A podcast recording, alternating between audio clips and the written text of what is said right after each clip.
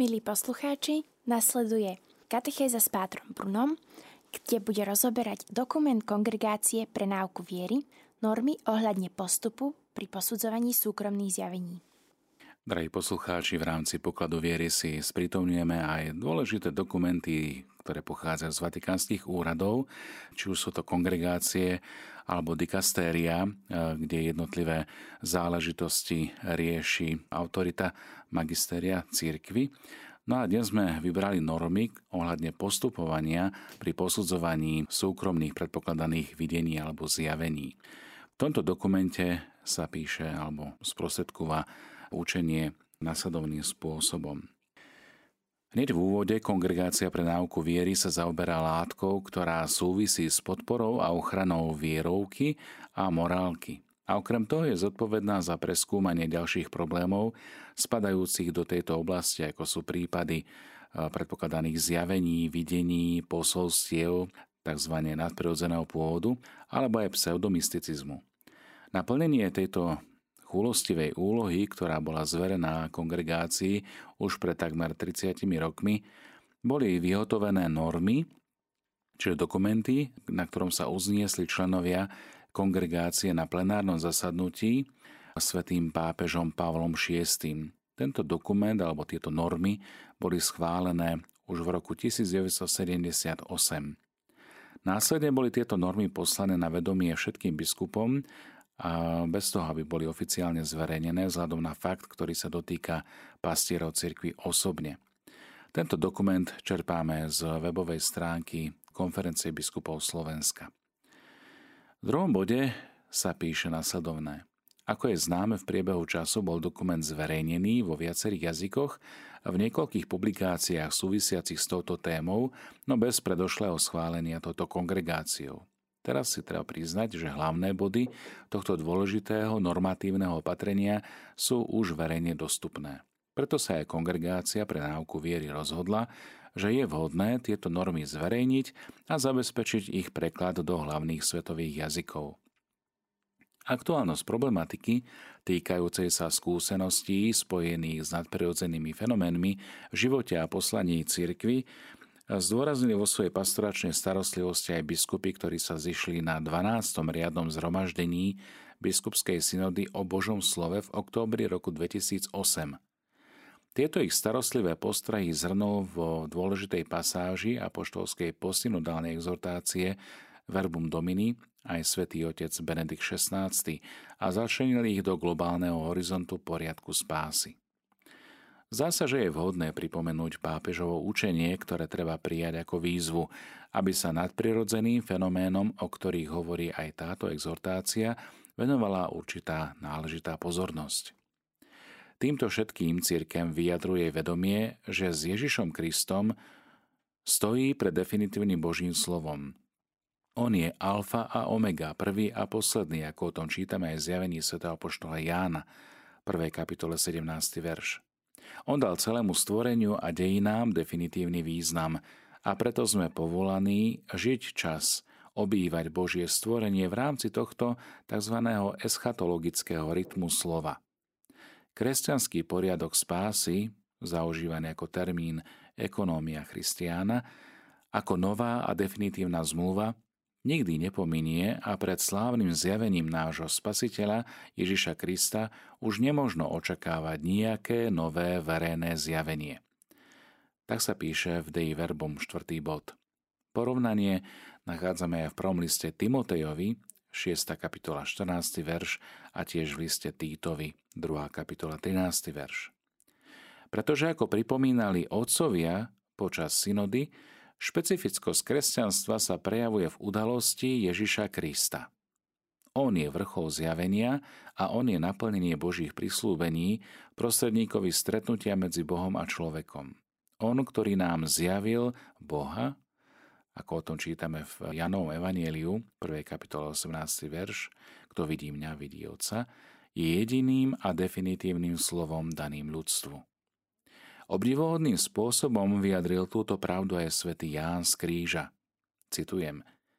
Keď nám Boh daroval svojho syna, ktorý je jeho slovom, a on nemá iné slovo, povedal nám v tomto jedinom slove raz a navždy všetko a už nemá, čo by dopovedal v údzovkách, pretože to, čo kedysi hovoril postupne prorokom, povedal všetko vo svojom milovanom synovi Ježišovi Kristovi, keď nám dal všetko, ktorým je jeho syn. Preto, kto by sa dnes chcel pýtať Boha, alebo by si želal nejaké zvláštne videnia alebo zjavenia, Nielen, že by konal nerozumne, ale dokonca by mohol uraziť Boha, pretože by neupieral oči úplne na Ježiša Krista, jeho syna, a hľadal by niečo iné, alebo zbytočné novoty. Toľko citát z výstupu na horu Karmel od svätého Jána od kríža. Drahí priatelia, majúc toto na pamäti, pápež Benedikt XVI zdôraznil nasledujúce – v dôsledku toho synoda odporúčala všetkým veriacim dobre rozlišovať Božie slovo od osobných tzv. súkromných zjavení, ktorých úlohou nie je zlepšovať či doplňať v úvodzovkách Kristovo definitívne zjavenie, ale pomáhať, aby sa ono plnšie žilo v istom dejinom období. Takto čítame aj v katechizme katolíckej cirkvi 67. bode. Hodnota súkromných zjavení je podstatne odlišná od jediného a verejného zjavenia a toto si vyžaduje našu vieru v ňom prostredníctvom ľudských slov a živého spoločenstva cirkvy, hovorí ku nám sám Boh. Kritériom pravdivosti súkromného zjavenia je teda jeho zameranie na Ježiša Krista. Keď nás od neho vzdialuje, istotne nepochádza od Ducha Svetého, ktorý nás vedie v rámci Evanielia a nie mimo neho.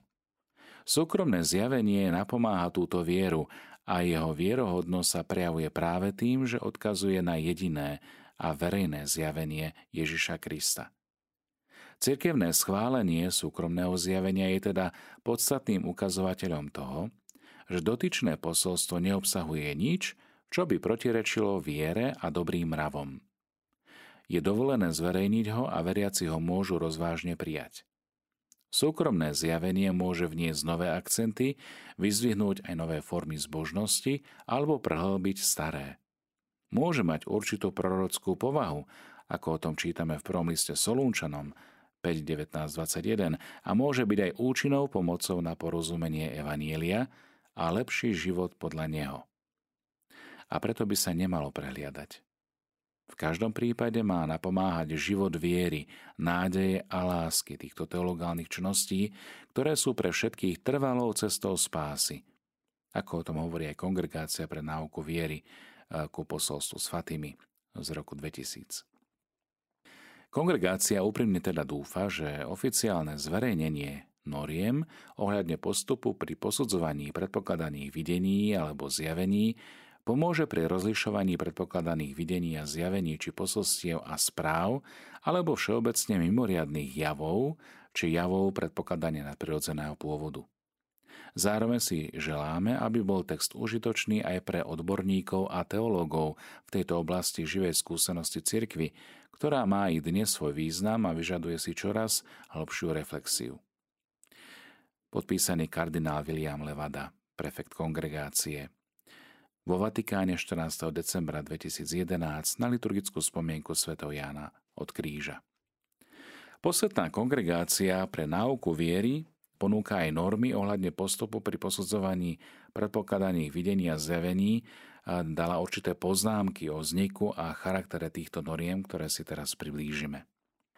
Členovia posvetnej kongregácie na výročnom plenárnom zasadnutí v novembri 1974 dôkladne preskúmali problémy týkajúce sa tzv. súkromných predpokladaných videní či zjavení a s nimi často spojených e, udalostí alebo okolností. A tak dospeli k nasledujúcim záverom. Prvý bod. Vďaka spoločenským komunikačným prostriedkom, v úvodzovkách všeobecne mass médiám, sa dnes správy o takýchto videniach z prostredia cirkvy šíria medzi veriacimi oveľa rýchlejšie ako kedysi v minulosti. Dnešné možnosti pohybu a cestovania navyše podporujú a znásobujú tento fenomén. Preto sa od cirkevnej autority požaduje, aby sa k týmto veciam neodkladne vyjadrovala. Na druhej strane súčasná mentalita a potreba kritického vedeckého skúmania stiažuje, ak nie takmer znemožňuje vydať náležite, rýchlo také posudky, ktoré v minulosti skúmanie danej veci uzatvárali. A tak poskytovali ordinárom možnosť povoliť alebo zakázať verejný kult či iné formy úctievania medzi veriacimi. Z uvedených dôvodov v druhom bode a kvôli tomu, aby sa takéto úctievanie zo strany veriacich vyvolané uvedenými udalosťami mohlo prejaviť v plnej zhode s cirkvou a priniesť ovocie, na základe ktorého môže v budúcnosti aj samotná cirkev rozlíšiť pravú povahu týchto fenoménov, sa členovia kongregácie rozhodli, že budú ohľadom tejto látky využívať nasledujúci postup. Ako náhle bude cirkevná autorita upovedomená o predpokladaných videniach či zjaveniach, bude jej úlohou v prvom rade posúdiť tento fakt pomocou pozitívnych a negatívnych kritérií. Po B, ak toto posúdenie smeruje k priaznivému záveru, má následne povoliť určité prejavy verejného kultu alebo úctievania, no zároveň ich naďalej veľmi obozretne sledovať. Tomuto zodpoveda aj formula pro nunc nihil obstare. A po C, vo svetle skúseností získaných časom a so zvláštnym ohľadom na duchovné plody, ktoré vzídu z novej úcty, má nakoniec vyrieť stanovisko ohľadne pravdivosti, de veritate, a nadprirodzenosti, ak to prípad vyžaduje. Bod prvý. Kritéria na posúdenie, aspoň s určitou pravdepodobnosťou charakteru predpokladaných videní a zjavení. Pozitívne kritériá. Morálna istota alebo aspoň veľká pravdepodobnosť existencie faktu, ak sa to nadobudne na základe vážneho skúmania. Po B. Osobitné okolnosti týkajúce sa existencie a povahy tohto faktu, ako sú napríklad osobné kvality subjektu alebo subjektov, zvlášť psychická rovnováha, čestný a mravný spôsob života, úprimnosť a stála poslušnosť voči cirkevným autoritám, schopnosť vrátiť sa k bežnému životu viery a podobne. Po druhé, vo vzťahu k zjaveniu ide o pravosť teologickej a duchovnej náuky, ktorá neobsahuje omily. Po tretie, zdravá nábožnosť, hojnosť a trvácnosť duchovných plodov, ak ide napríklad o ducha modlitby, obrátenia, pokánia, svedectva, lásky k Bohu a k blížnemu a podobne. To sú pozitívne kritériá. Medzi negatívne kritériá po A zjavný omyl, pokiaľ ide o skúmaný fakt, po B milné náuky, ktoré sa pripisujú samotnému Bohu, Najsvetejšej Pane Márii alebo niektorému zo svetcov pri ich zjavení, pričom sa prirodzene musí zohľadniť to, že daná osoba, hoci aj nevedome, mohla k hodnovernému nadprirodzenému zjaveniu pridať čisto ľudské prvky alebo dokonca nejaké omily na základe prirodzeného poriadku. O tom píše aj svätý Ignác z Loyoli v duchovných cvičeniach v bode 336. V súvislosti s touto udalosťou spojená očividná snaha niečo získať. Bod D. Vážne nemorálne úkony, ktoré v danom čase alebo pri príležitosti tohto faktu spáchala buď dotyčná osoba, alebo jej stúpenci či priaznivci. Po E. Psychické ochorenia alebo psychopatické tendencie danej osoby, ktoré mali istotne vplyv na dianie predpokladané ako nadprirodzené, alebo psychózy či davové hystérie či iné podobné fenomény. Treba tiež upozorniť na to, že tieto pozitívne a negatívne kritériá majú indikačný a nie taxatívny charakter a musia sa použiť kumulatívne, respektíve v určitej vzájomnej konvergencii. Pozrime sa teraz o spôsobe zasahovania príslušnej cirkevnej autority. Bod prvý. Ak v súvislosti s predpokladanou nadprirodzenou udalosťou vznikne medzi veriacimi takmer spontánne kult alebo iná forma náboženského uctievania, má príslušná cirkevná autorita vážnu povinnosť tejto veci sa neodkladne informovať a starostlivo ju skúmať. Bod druhý. Na legitímnu žiadosť veriacich, ktorí sú v spoločenstve s duchovnými pastiermi a nie sú vedení nejakým sektárskym duchom, môže kompetentná cirkevná autorita zasiahnuť a môže schváliť a podporiť určité formy kultu alebo úcty pokiaľ tomu po aplikácii vyššie kritérií nič nebráni. Zároveň však treba dbať o to, aby veriaci nepovažovali tento spôsob konania za potvrdenie nadprirodzeného charakteru tejto udalosti cirkvou. Bod 3.